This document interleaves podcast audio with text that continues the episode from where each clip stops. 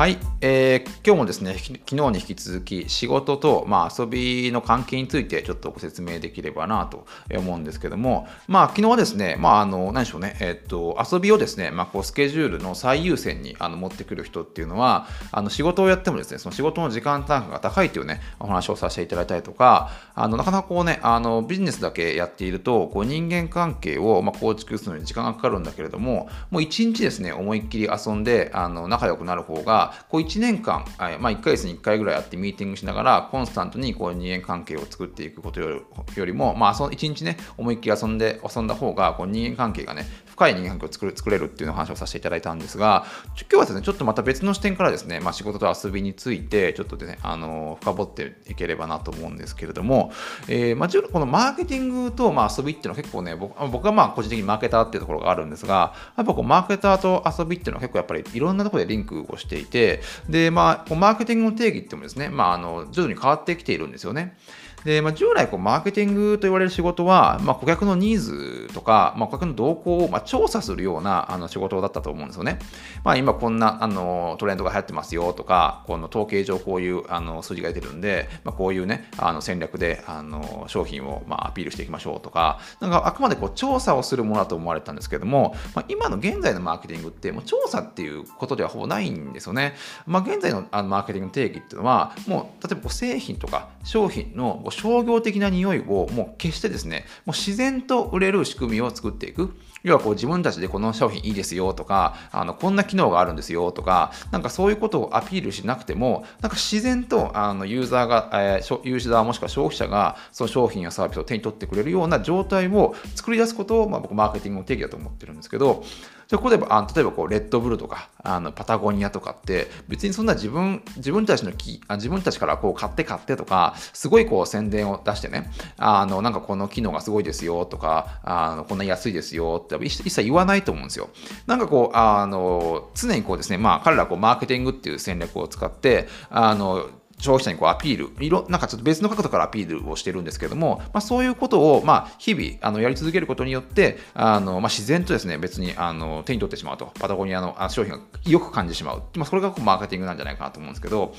やっぱ世の中のおじさんたちにとって、あのマーケティングっていうのはですね、まあ、もう思いっきりこう頭をひねひねらせて考えなきゃいけない仕事かもしれないんですが、やっぱこうですね、YouTube とか、こう SNS のコンテンツを毎日のように発信している、まあ、デジタルネイティブの世代にとっては、もうマーケティングっていうのは、まあ、あくまで遊びの延長でしかないんですよね。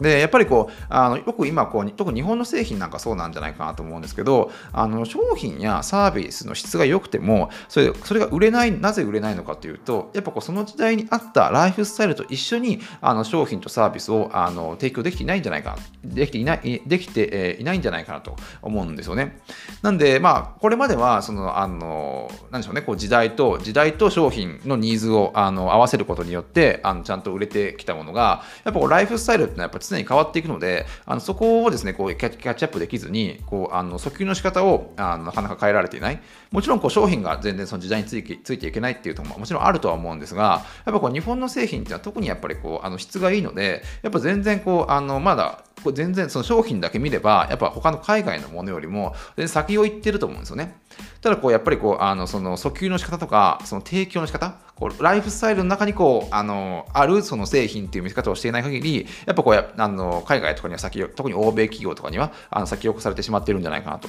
思うんですよね。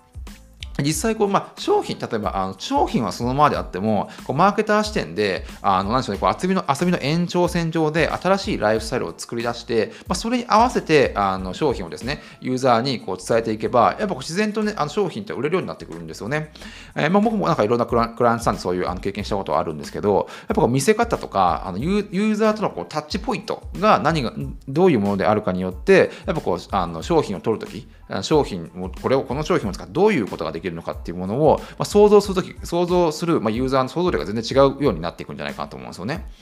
例えばこう、あの星野リゾートとか、あのスノーピークとか、今、キッチン用品なんかを扱っているバーミキュラとかね、愛知県にある、あのまあ、キッチン用品とかを作っている会社で、バーミキュラっていう会社があるんですけども、まあ、こういった企業っていうのは、もともとはですよ、もともとはあの全然地方であまり目立たない中小企業だったたんですよね。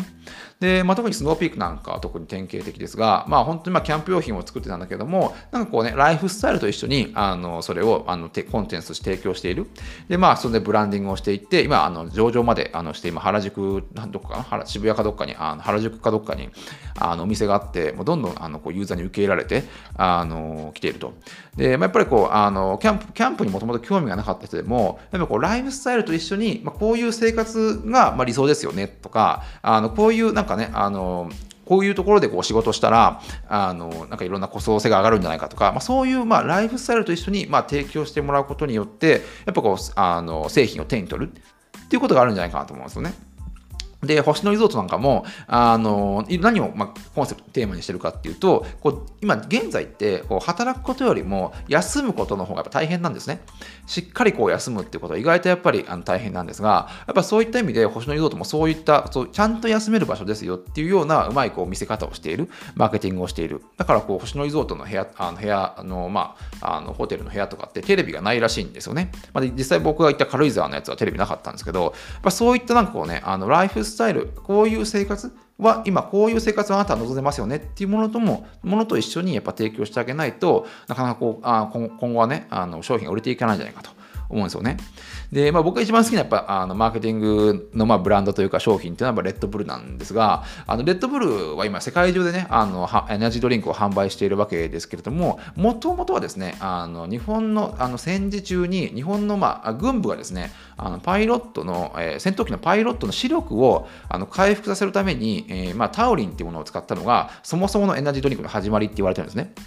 で、まあ、その戦後ですね、まあ、この、あの技術がですね民主化されることによって、まあ、あのディポビタン D とかっていうものがね、あの生まれて、まあ、そのそれがエナジーエナジードリンクのあの、まあ、基礎となっていったわけですけども、まあ、このディポビタン D を見たあのレッドブルの総合者のあのママテシェツ、えマテシェさんっていう方が、あのそれをね、まあ、オーストリアあの、ヨーロッパのオーストリアで作って、えーまあ、そのタイタイとタイタイに工場を作って、まあ、オーストリアでブランディングをしてあのそれを世界中に売っていったっていうのが、まあ、レッドブルの始まりではあるんですけどもやっぱこう全然ですねこうあの、まあ、ディポビタン D って、まあ、確かにあの日本ですごい売れているしあの何でしょうあのそれなりのやっぱりあのエナジードリンクの効力はあるんじゃないかなと思うんですが別になんかそのブランディング力があるというか何でしょうあのこう自然に手に取る確かにマーケティングはデポジトもできてるんですけど、若い人が手に取るかっていうと、やっぱこう、あの、年配の方かなんか手に取るようなイメージ。若い人はなんかもっとこう、レッドブルのなんかこう、エキサイティングなイメージを、イメージして、あの、レッドブルを買ってるんで、やっぱそこがやっぱね、こう、あの、やっぱり全然あの違うところですし、まあ、やっぱ世界的に見ればね、レッドブルのがやっぱりこう、あの、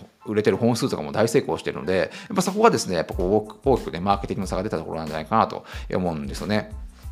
で、まあ、基本的にこうマーケティングと、まあ、クリエイティブな作業っていうのは、あのまあ、いろいろあのやり方は違うんですが、最終的なゴールっていうのは基本的に一緒なんじゃないかなと思うんですよね。なんで、まあ、そういった意味では、現代のようにですね、もうライフスタイル自体があの商品になる時代っていうのは、こうマーケターはですね、もうとにかく夢中で遊び続けることがもう仕事であり、あの逆に遊び続けないともう成長することはできないと思うんですよね。なんでこう、常にこう遊び続けることによって、ユーザーとの接点がどこにあるか、あのユーザーはどういうライフスタイルを求めていて、あのこの製品やサービスにどういったライフスタイルを付け加えればいいか、どうやってどうやったライフスタイルと一緒に提供すればいいかっていうものをあの見極めることができると思うんですよ。あの遊ぶことによって。それを遊ばないと、どれだけこうあの会議室でずっと考えていても、やっぱそこってのはやっぱりわからない。あのやっぱタッチポイントがわからないんで、あのなかなかですね、あのこうなかなかユーザーと結びつくことがないっていうところがあると思うんで、やっぱこうね、遊ぶしかないと思うんですよね。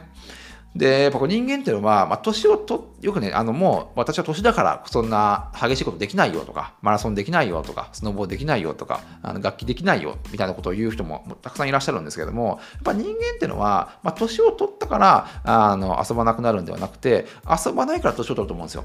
やっぱこう本当に遊んでる人とか、あの本当になんかあの50歳、50歳、あのになってもこうウルトラマラソンっていう100キロあのマラソンを走る人もあのいますし、やっぱ全然やっぱそういう人とかってやっぱ若いんですよね、あの話してても。いろんな意味でこう感性があの若いと思うんで、やっぱこうですね、あの遊ばないから年齢、人間として年を取るんじゃないかとあの思うんですよね。で、よくこう起業する、起業して成功するのは、バカかね、天才かどっちかっていうね、あの話をよく聞くんですが、まあ、まあ、少なくともですね、まあ、自分が天才でないことが分かっているんであれば、もう周りからね、バカにされるぐらいに思いっきり遊んで、あの遊びを極める方が、あの、まあ、何でしょうね、ビジネスをしてもね、成功する確率が高いんじゃないかなと、え、思いますね。